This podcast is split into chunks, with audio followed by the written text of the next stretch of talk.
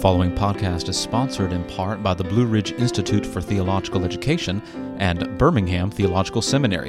For more information about these institutions, please visit their websites at bright dash v a dot org.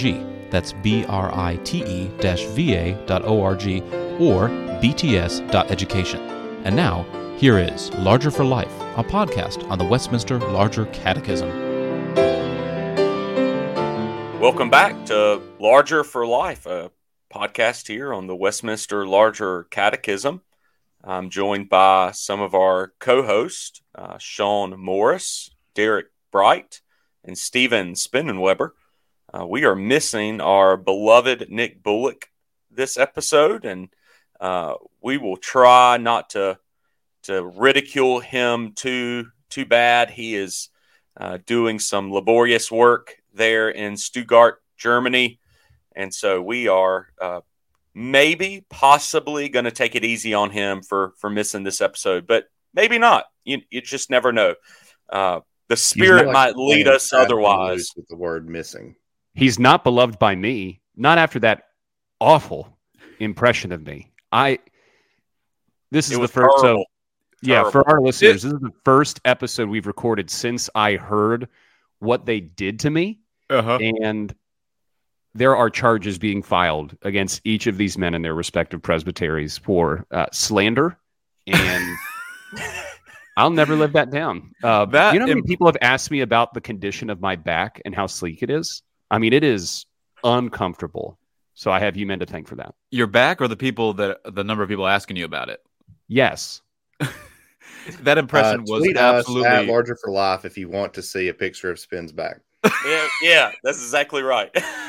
That impression that Nick did was absolutely over the top and preposterous, which just made it hilarious because it sounded. I mean, it was just like helium infused twelve-year-old Spin Spinnenweber. It was absolutely over the top. It was fantastic. I just got my driver's license, thank you. So I'm a big kid now. It was terrible and glorious all at the same time. Trey know? McCall.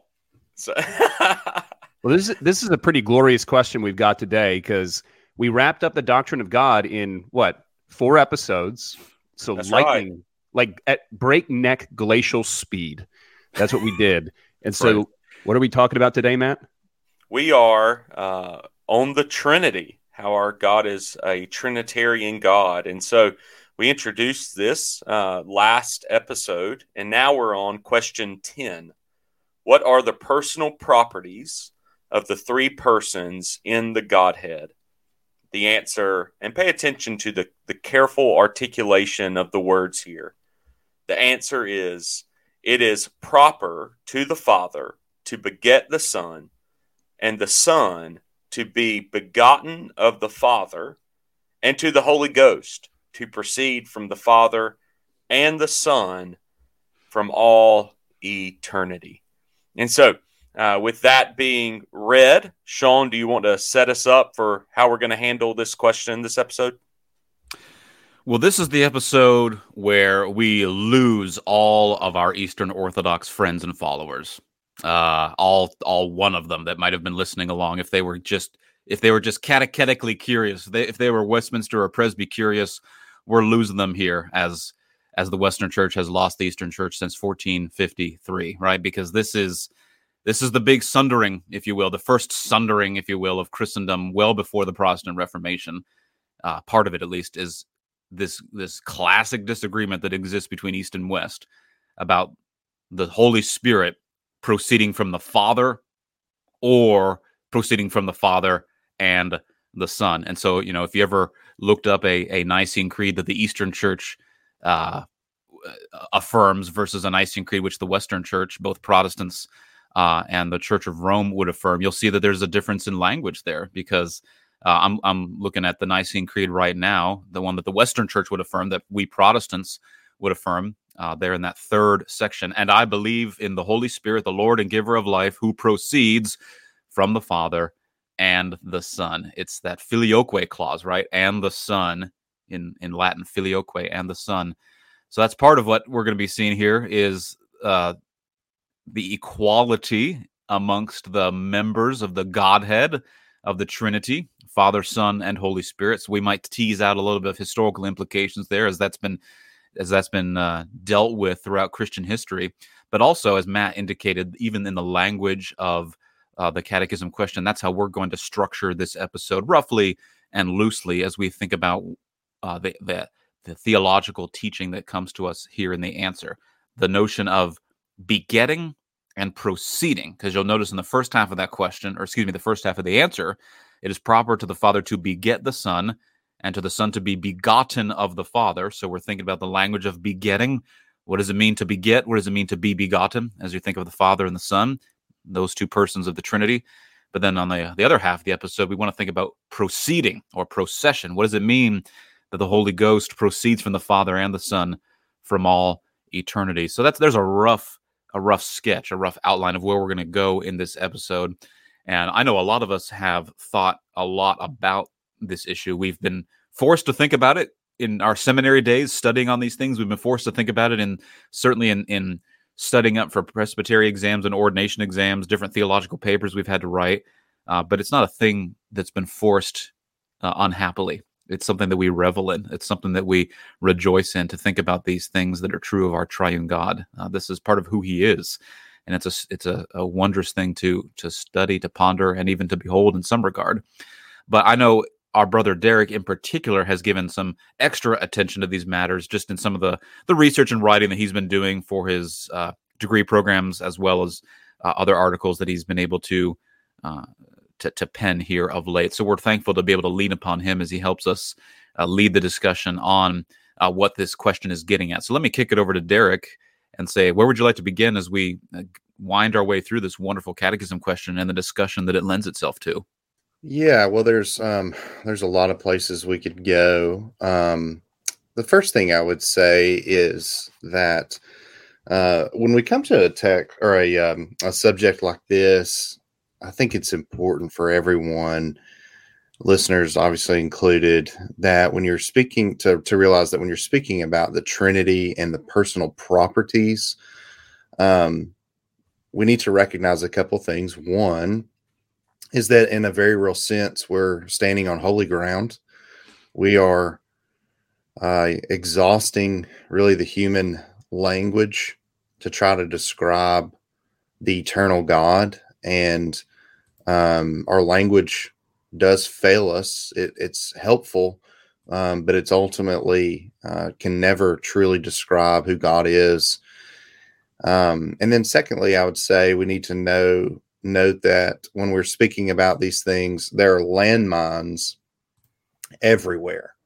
And if you um, misunderstand, or if you go too far in one direction or the other, you're liable to end up in heretical waters. And so this is where I would encourage um, our listeners not only to depend upon the scriptures, but to go back to our tradition of the creeds and see what they have argued for, see what they have said, because the creeds really have provide a helpful boundary in what can be said and what shouldn't be said. And mm-hmm. so um, I would, I would want to set kind of set the tone that way and just say that we're, you know, we, we need to approach this carefully and cautiously. Um, but to start off, I would say, note that Um, this language is not, we don't need to think of it as the same as human language. So, mm-hmm. um, we see that it's proper of a father to be of the father to beget the son. And we would say in our own human terms, right, would go, well, of course a father begets the son, like, um, our own, you know, our fathers begat us, we begat our children, whatever. Um, but that's not necessarily how we would, uh, understand God and his begetting of the Son, because his begetting of the Son is an eternal begetting. It's an eternal generation. He's the eternally begotten one. Um, and so uh, there was never a, a time when the Son was not. Okay. And I know later on, perhaps in the next question, we'll talk about classic heresies, but it's interesting to, to note that Arianism, one of the reasons it, uh, it did advance um, so successfully is because they came up with a little jingle, right? There was a time when the Son was not, and kids would um, would recite that, and it would kind of get into the their D N A and their worship and their church. And, um, and if you just take the language without understanding what it's trying to communicate and say, uh, well, of course, the Father begat the Son, that means the Father was always there and then he produced the Son.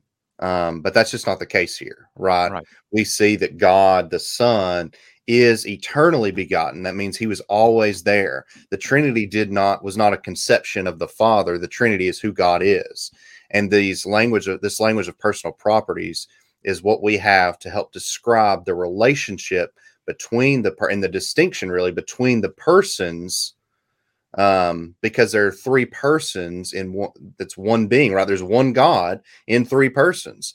And so we want to, to use personal properties to distinguish the persons, but we don't want to make it to where one is necessarily greater than the other. One was around when the other wasn't. Um, and so I would, I would just start there. Before we uh, progress further, since uh, let me just, it just occurred to me, I need to correct myself because I'm a church history nerd. I'm sure we've got other church history nerds listening along. I misspoke about a date earlier ago. You ever have those moments where your mouth gets ahead of your brain and your mouth just speaks too quickly and your brain is catching up about five, six, seven seconds behind? So fourteen fifty-three, that was not the Great Schism. That was the fall of Constantinople. ten fifty-four, so a good four, four hundred years earlier, ten fifty-four, that was the Great Schism. Uh, between the Eastern and Western Church, where there was the the falling out uh, for a variety of reasons, both I was, political. I was going to correct you. Like I was as offended as I've ever been in my pastoral career. And well, um, if I was not, you, you couldn't hear me. I was literally like fists clenched, screaming at the sky because you got that date wrong. And um, Derek, I, I just want to say it, it was kind of funny. I can't remember who said it. But they said, you know, people will often sing their heresies before they come to believe them. Mm. And so I know that you were not doing a screed against uh, contemporary Christian music. But I think it is just a reminder like, hey. We're looking you know, at you, Hillsong, Elevation Worship, Bethel He music. broke the law for love. He yeah. broke the law for love. No, wait, no, no, no, no, no, no. He he kept the law uh, for love. Amen. Jesus, he fulfilled Jesus the law. All that. Amen. Yeah, so it, it's pretty cool to just see. Um, I think the development of church history and how, I mean, it's unfortunate that these things kind of keep popping up, but it is yeah. cool to see how the ancient creeds and confessions answer these in every generation. Again, we don't need to reinvent the wheel. Uh, there's nothing new under the sun. That goes for heresies, Trinitarian heresies. They're all kind of repackaged. And the answer, by God's grace, through his preservation of the church, is the same. We we can point back to these creeds, which are a summation of the teaching of Scripture, and we could say, no, the Son existed eternally alongside the Father, having been begotten by him, and as we'll learn a little bit later, the Spirit proceeding from the Father and the Son. Now, Derek, I've done evangelism with Jehovah's Witnesses, and they'll say, look, it says that Jesus is the firstborn of all creation. So, I mean, clearly, if we want to take the Bible at face value, if we want to believe in the inerrancy and infallibility of Scripture, we have to say that Jesus was the firstborn. So how do we interpret those? I, I said, Derek, but I'll kick that over to the group. How do we help our listeners anticipate and answer that charge like, hey, the Son must have been born or had a time wherein he came into being, because Scripture says he's the firstborn. Right. Well, I would say, and then I'll, I'll defer to Derek because I know he's he's thought and written more on this, but we have to hold Colossians in tandem with John one for starters. They're both God's holy and inerrant and inspired words, so they have to coalesce and coordinate together, and so they cannot be at odds with one another. And so when you turn to John chapter one, right there, it smacks you in the face. In the beginning was the Word, and the Word was with God, and the Word was God. He was in the beginning with God. So there's this Word, and then there's this God, and this Word is alongside the, this Word. And John, of course, our readers know we're speaking of Jesus Christ here, but if a if a person came tabla rasa to John's gospel and didn't know what he was getting at, he would soon learn that agenda, but he would realize, okay, there's these two subjects here. There's this Word person, and there's this God person, and whatever John's talking about, this Word and this God are coexistent from before time, and this Word is alongside God and and with God. He's right there in the beginning with him, and then all things were made through him. Without him was not anything made that was made. And so I just don't know how any reasonable person uh, gets around the co-eternality of the Word, namely Jesus Christ, right alongside God the Father, as they're together there at the beginning of John's Gospel in that wonderful prologue. Well, they'll they'll also point, you know, beyond Colossians, they'll also point to Hebrews one five, right? Where you are my son, the Father speaking, you are my son, today um, I have begotten you, or this day I have begotten you. And so they, you know, they elevate the creation um, of of the world and of the Son as kind of the climax of redemptive history. And and now the the incarnation and redemption has to take a, a back seat or get pushed to the, the the back burner of the stove, because you have the the creation of God the Son at the very beginning. And and again, they point to this language of begotten or begets. Um, and so, uh, you know, Derek, is is is this what we're talking about? Or, you know, of course, we we keep saying there's a there's a co-internality that exists between uh, the Father, Son, and Spirit, right? Um, but what does this, you know, what does this word beget? I mean, what what are we talking about? Because clearly we're not talking about any sort of creation or subordination of God the Son to God the Father. And so, you know, help our listeners understand what this human language, limited though it be, um, this begetting or this, yeah, this begetting. What what is this all about? Yeah, well, um, if you want to just talk about the word begetting, you know, you could you could use the word brought forth, an eternal bringing forth. Um, but we need to understand that God has revealed himself as Father, Son, and Holy Spirit, and that the Father, I used the word in another episode, taxis, and taxis really just means order, and um, it's not order of, uh, it's not rank, okay? So the Father is first in order. He has the beginning of all action, um, but he is not uh, first in rank. That's different. And so um, I, I would say that when we talk about eternal begetting, the Father is the one who is bringing forth the Son, but he does it in an eternal manner, meaning that it's always been that way. And um, whereas our begetting has a definite starting point. And I love that um, Sean talked about John one, because in the beginning was the Word, the Logos, and the Word was with God. The Word was God, mm-hmm. not the Word was a God, yes. um, but the Word was God. And so you see that there um, are at least at that point two divine persons who qualify as God. Then you go to other texts, such as um, you could go uh, to John chapter one, verses fourteen and eighteen, and the Word was made flesh and dwelt among us, and we beheld his glory, the glory as of the only begotten of the Father, full of grace and truth. Now, here's what's interesting there is it says we beheld his glory, the glory as of the only begotten of the Father. You know, you go to John seventeen, and Jesus says, Lord, I pray that I would, you know, share in that glory once again that I had with you before the world was. Who's this one that, that shares in the glory of the Father? Well, it's the eternally begotten Son. And it's interesting because in Isaiah and elsewhere, uh, God tells his covenant people, I am the only God. I will share my glory with no other. Mm-hmm. And so for one to share glory with the Father, he must be equal with the Father. He must be of the same substance as the Father, because if God will not share his glory with anyone else, no one else can compare. And Jesus has the boldness and audacity to pray, Lord, give me that glory that I already had with you in eternity past. Um, that shows an equality there. It shows um, that he is on the same level if you will, as the Father. And I'm, I'm thinking apologetically here, but also verse eighteen of John one, no man hath seen God at any time. The only begotten Son, which is in the bosom of the Father, he hath declared him. There's actually a textual variant there.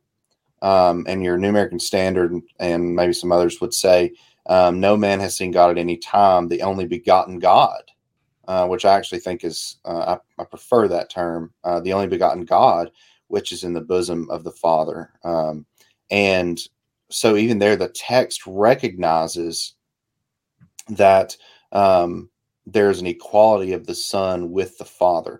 The trouble that we run into, um, and this is not uh, only true of when we're talking about eternal generation and eternal spiration, things like that.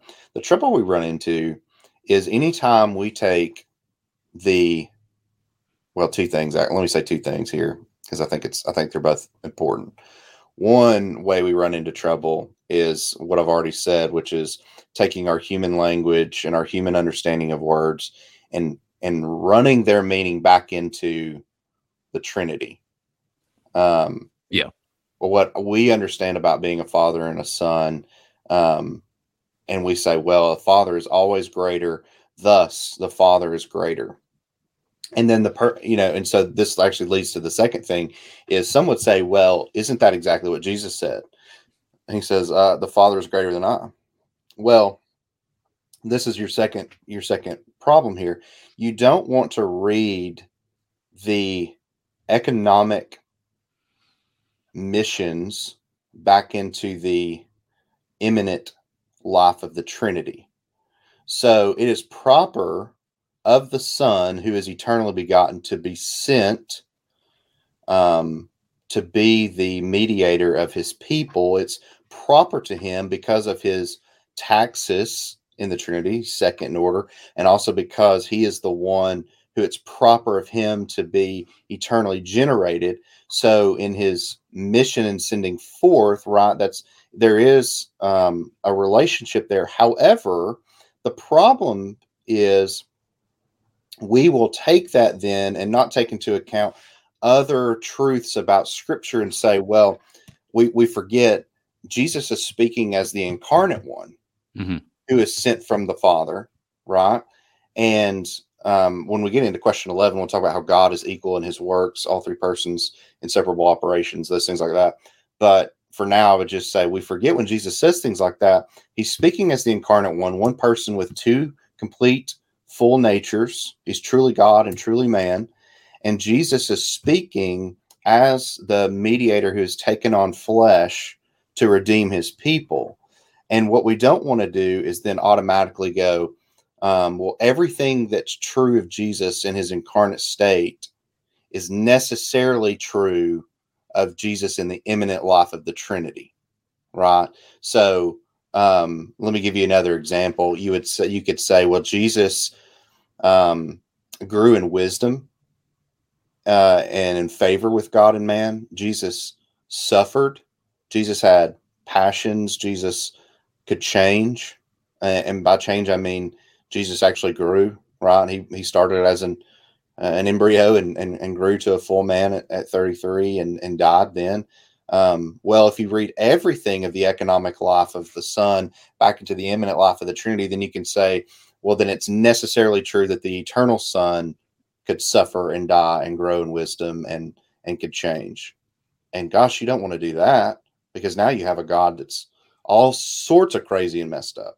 So I would, I would want to, to throw out those two cautionary um, guardrails there and say, let's not take everything that is said about the economic work and automatically push it back. You know, similar to how Paul will use marriage to teach us a mystery about God, right?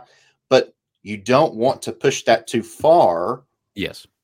Right. Because Um, of a number of reasons. One, but it also automatically would make the Son subordinate to the Father. But the Son cannot be subordinate to the Father eternally in eternity past if he is the Son who is co-equal, co-eternal, shares of the same substance and essence, and shares the same glory as the Father. He doesn't get a lesser glory. He is equal in glory.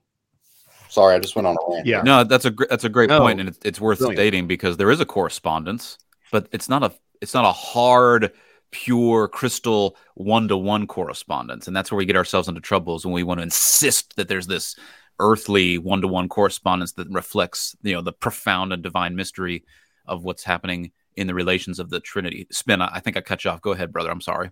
Well, I cut off Matt. So Matt, you get after it, and then I'll, you know, the first will be last and the last first. So I'll let you go first so you can. No, this is my show. Uh, I was, this is I was, thank y'all for tuning into the Derek Bright Show here in the Derek Bright Radio Network. The first thing is I, I was going to say is that I wish our listeners could watch Derek do. I mean, just watch Derek do what he just did.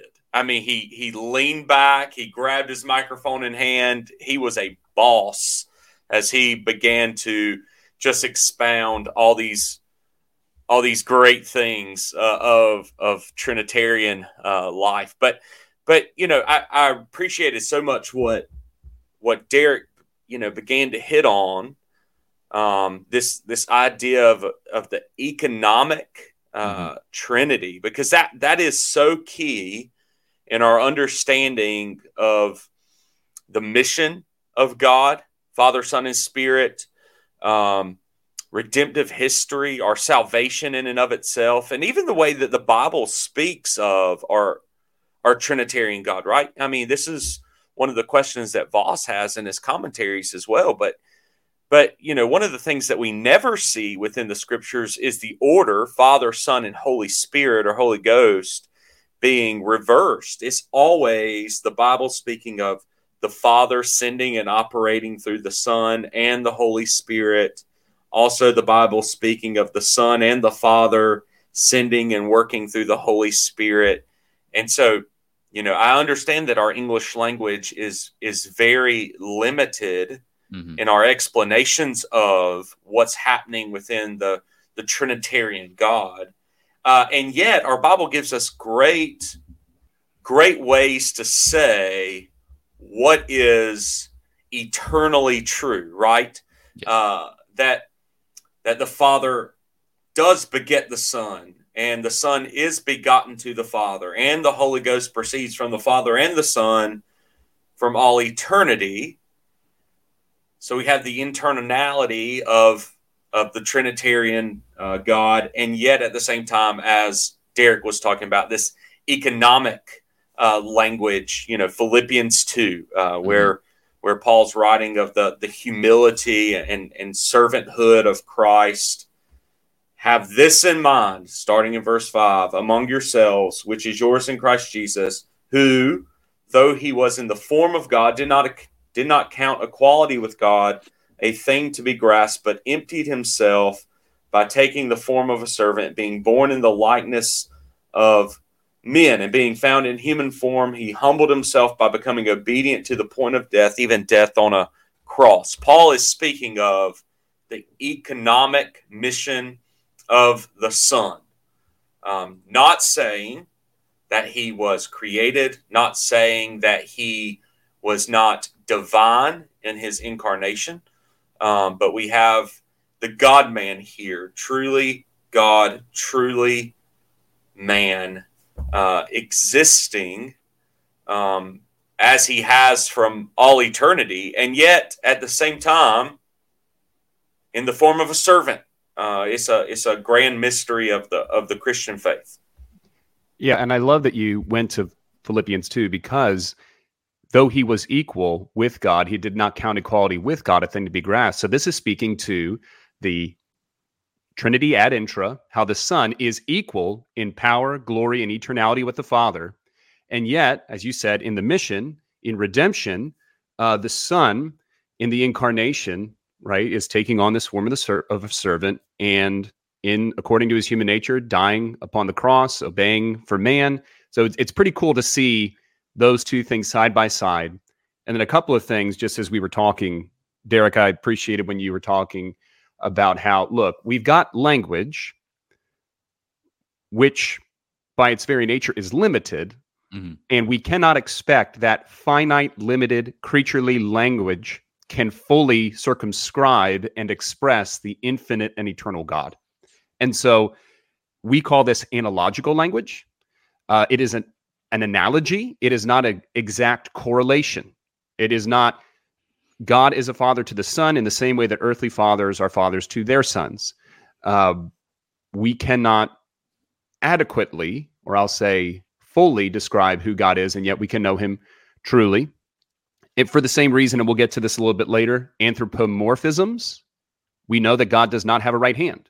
God is spirit, and he doesn't have a body like man. We know that God doesn't have passions in the same way that you and I do, right? We believe in an impassible God. And so that language of anthropopathisms, man emotionalisms, are the best way that we can describe God.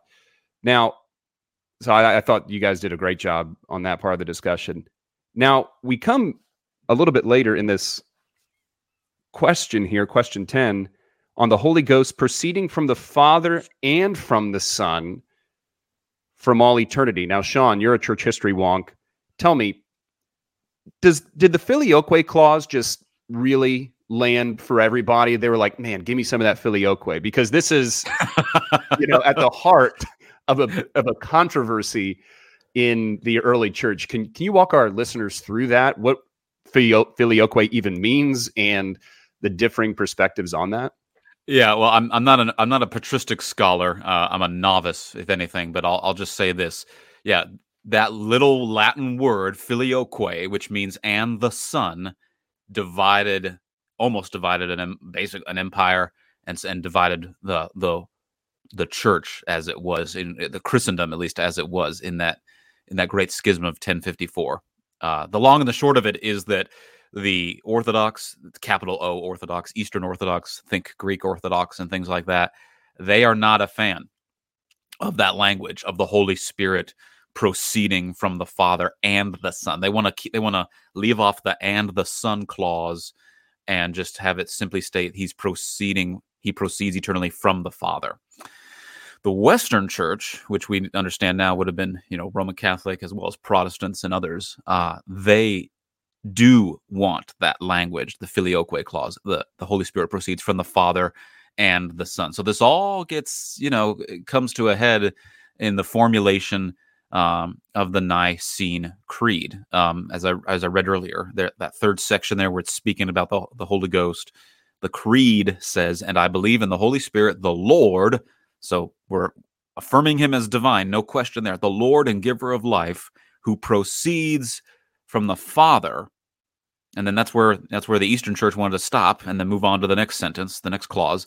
And the Western Church says, "No, no, who proceeds from the Father and the Son." And there was simply no accord, there was no consensus, no agreement uh, that could come. And so you had the Patriarch of Constantinople excommunicating and pronouncing, you know, curses upon the Pope of Rome. You had the Pope of Rome pronouncing curses and excommunicating the Patriarch of Constantinople, back and forth. And so we're all just uh, falling out.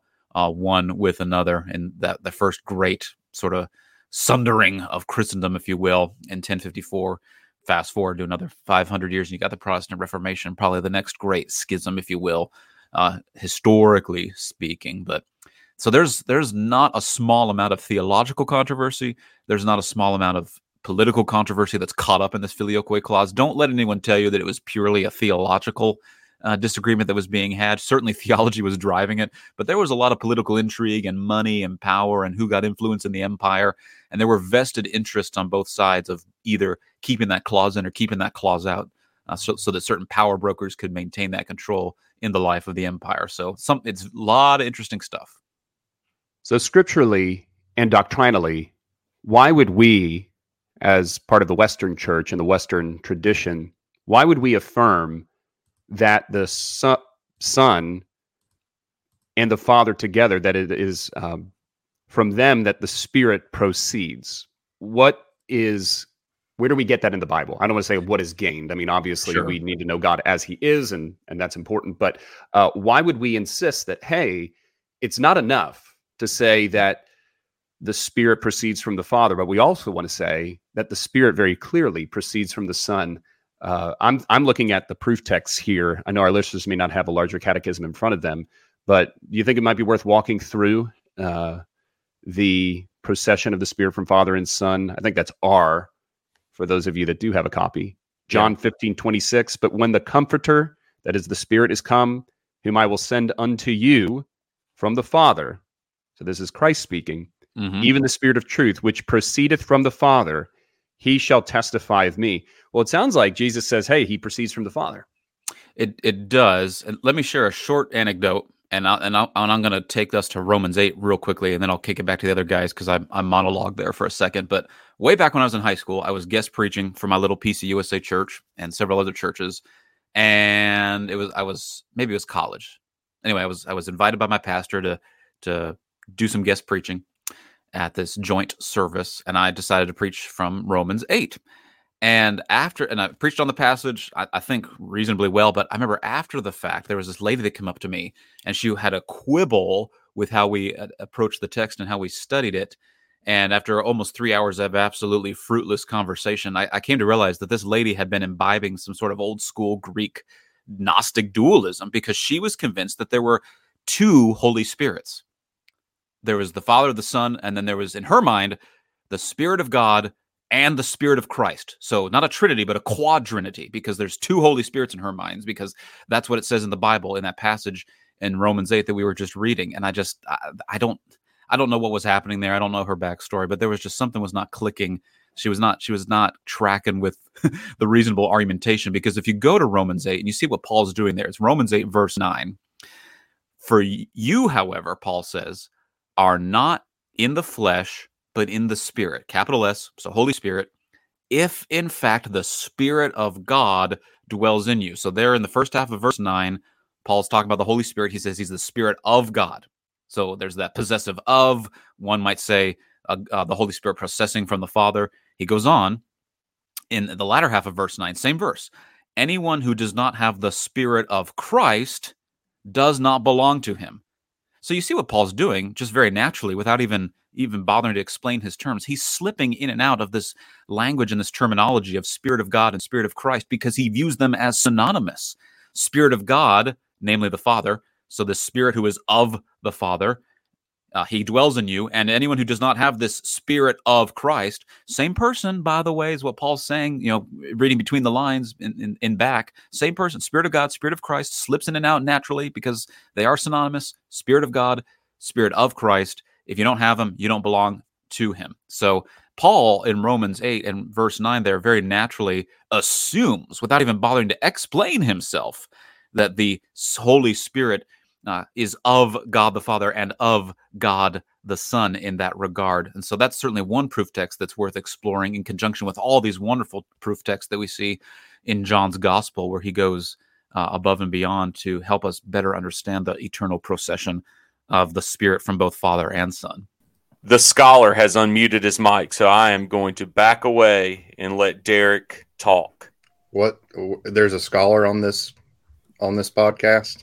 Scholar and published. Peer-reviewed published. Gentleman and scholar. Gentleman and scholar. Uh, Derek is the scholar in residence of the podcast. We just made up a title for him.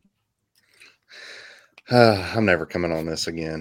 Um No, I, well, I, I was just going to say that um, I'm trying not to lean back here. Um, I was just going to say that uh, that text in John fifteen, I think, goes back to something I said earlier, that it's appropriate to an extent. I want to be careful. There, it's appropriate to an extent to see the missions as saying something true about the imminent uh, life of God, in the sense that what I said earlier was it was appropriate for the Son in his, uh, because of it, he's the sent one. He's the one who's eternally begat. He it's proper of him to, um, uh, to be begotten. And, uh, he is second in the taxis, that it's appropriate for him to be the, the sent one, um, in the economic missions, right? That, um, the the work of the incarnation and thing, everything terminates upon him, upon his person. However, uh, I would uh, say that that's also true of this text in John fifteen twenty-six, because we know that the Spirit comes, economically speaking, right, uh, at at Pentecost. Now, I, of course, I'd argue that the Holy Spirit is uh, was already here. You can go back to Genesis one for that. Um, but it, uh, he, the Holy Spirit, is the one who is sent by the Father and the Son to work in the redemption of the people in an economic way. However, again, notice that um, that is, again, something that is true. It, it, it is uh, better said this way, that it is proper of the Spirit to be sent in this way, economically speaking, because he is the one who proceeds from both the Father and the Son.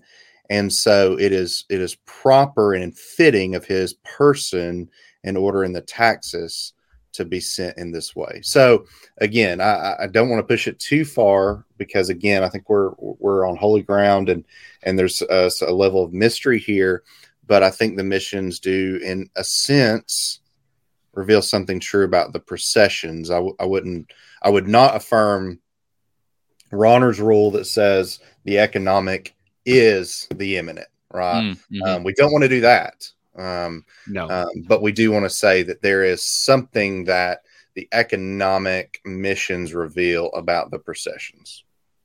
That was exactly what I was going to say, Derek. I mean, I, I shouldn't even, I just want yeah. the credit.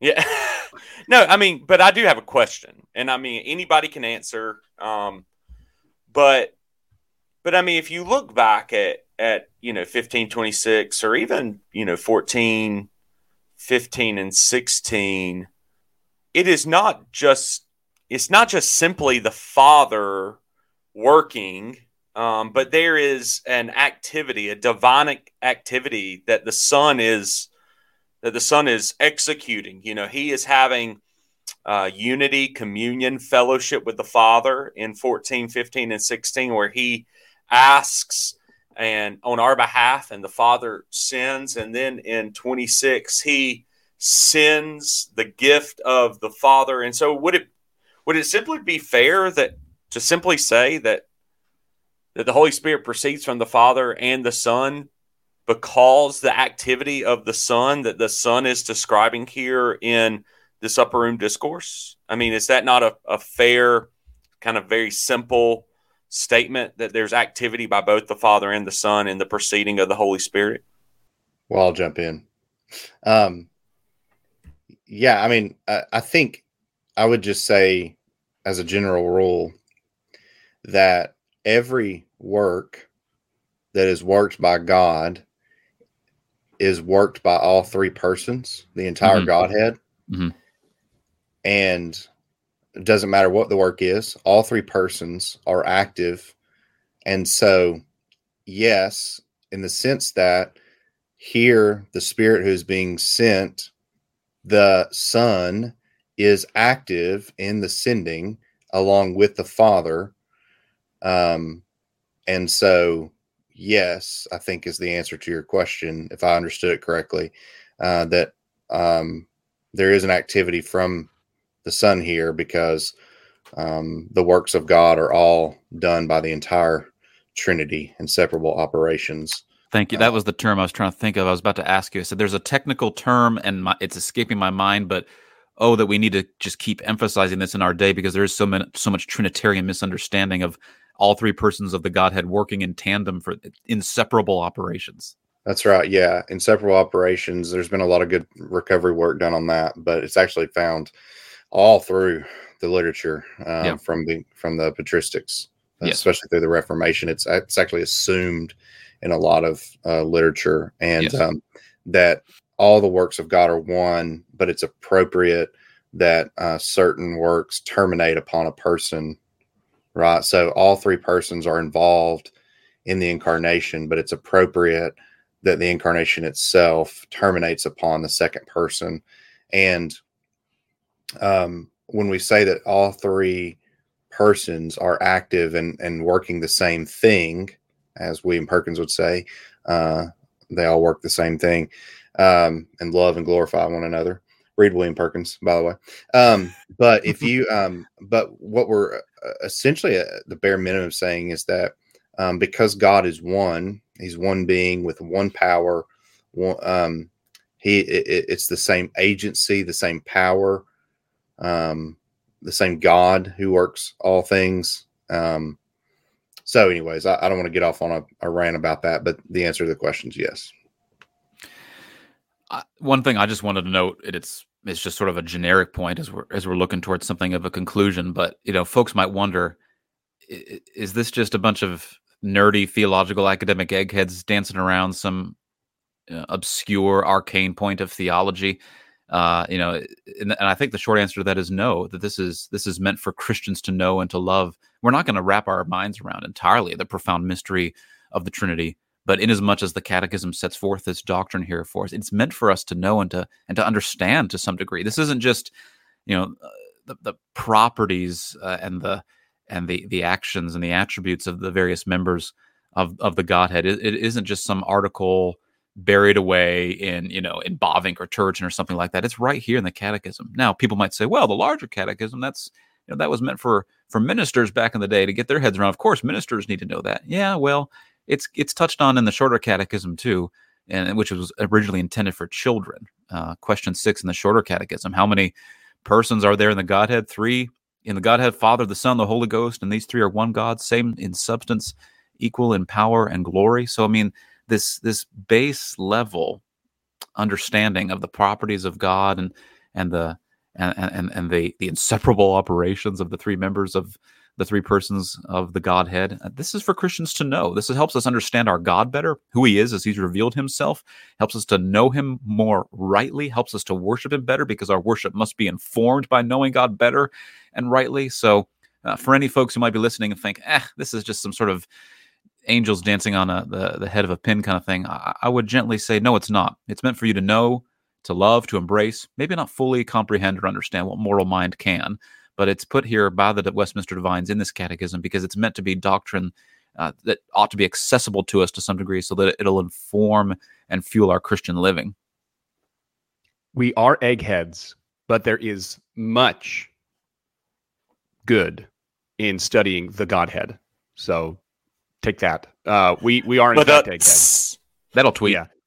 There we go. But yeah, I, I think to Sean's point, God revealed these things for us to know them. And so it is good. It is right for us to study the doctrine of the Trinity. If you cannot tell, it is highly devotional, highly practical. It's a good thing. And so we'd uh, commend it to you to read more broadly. You can read a bunch of the uh, obscure Dutch folk, you know, that Derek is reading in the original Dutch and Latin, and then, you know, the King's English. It's great. I heard uh, Derek was reading Abrakel in the original Hebrew. Did y'all hear about that? I, I heard this, and I've heard he's also working on a translation into Pig Latin, which is going to be riveting. Will y'all do my funeral? Like right you now? You better believe it. Yeah, like right I just now. Need y'all to do my sign us up. It's, uh, it's going to be the most, it will be all about you and yet not about you at all. Does that make sense? Absolutely. So before you die, before your funeral, do you want to close this out here, Derek? Yeah. It, um, I know we've went a while. I just want to say a couple more things um, before as we close. And it's to Sean's point. Sean brought up a great point. Sean, Sean brought up a, a great a great point that uh, this is not some esoteric uh, discussion that actually has bearing upon the Christian life. Let me give you two examples. One would be how you understand properly, um, or whether or not you understand them properly, the um, three persons uh, in one being, how you understand the personal properties of each person, so on and so forth, will necessarily cause you to read Scripture differently. I would I would argue biblically, okay, but It, you'll start to see things that you did not see before. One example of that would be Proverbs chapter eight. Proverbs chapter eight speaks of wisdom being brought forth from the foundations, from eternity, from everlasting to everlasting is actually what the writer says. Um, and that is a classic text for eternal generation, Proverbs eight. But if, unless you think about or know about eternal generation and apply it, Um, and we should go back and read the Old Testament as Trinitarians, right? We don't need to read the Old Testament as Jews. We need to read the Old Testament with Trinitarian lenses. But you go back to Proverbs eight and you'll see a classic text on eternal generation, and it'll make you want to worship God. Secondly, would be this. It'll necessarily affect how you pray and how you understand the Lord's Prayer. So let me give you just a quote.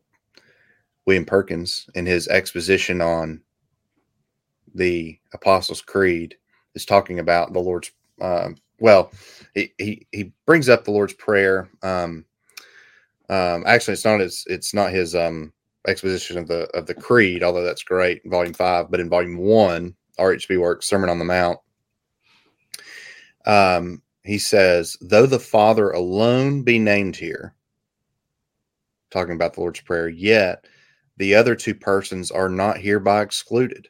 The Father indeed is most usually named because he is the first in order, but yet with him always is implied the Son and the Holy Ghost. For as all the three persons subsist in the one and same divine nature or Godhead, and are not severed in will and counsel or in outward actions as creation, preservation, and redemption, save only that they are distinguished in the manner of working. So likewise must they be all conceived in our minds together when we pray, and none severed out, though they be not named. And then he goes on and he says, um, to conceive aright the order of the persons of the Trinity subsisting in the unity of essence, we may safely name in our prayers which person we will, so that with all we include uh, the rest in our mind, and may also, if we name all, place them in such an order as best fits our present occasion, as the apostle does in his benediction. Um, he, he, he'll say elsewhere that um, the Father is first in order, but he's a first among, um, you know, three equals, if you will. I, I don't want to push the honors too far, but um, so Primus it necessarily. Inter pares. That's what that uh, is. Primus inter pares. Is that what they call yeah. that? Yeah. yeah. So, um, so it necessarily affects how we read Scripture and how we pray, because if we are constantly praying only to the Father, we might think that the Father is the only one who actually hears prayers, right? But no, mm. we're, we're, we can pray to all three persons and and pray according to their uh, what may seem appropriate for their working, their manner of working. So, anyways, I know that was a rant. I know we need to land the plane, and uh, I hope you've enjoyed this episode. I hope you benefited, and I hope that you'll go and and study these things for yourself. Be good Bereans and study the Scriptures so that you would worship and glorify God even more. And uh, thank you for joining us. Until next time, for, on behalf of the crew, cheers. Have a great day. You have been listening to Larger for Life, a podcast on the Westminster Larger Catechism, brought to you by the Blue Ridge Institute and Birmingham Theological Seminary. For more information about this podcast, please visit our website on Podbean at larger for life dot podbean dot com, where you can subscribe to the show in the podcast platform of your choice and browse past episodes. You can also follow us on Twitter or Facebook. On Twitter, you can follow us at Larger for Life Podcast, and on Facebook, you can follow us at facebook dot com slash larger for life. Be sure to tune in next time and join us again at Larger for Life.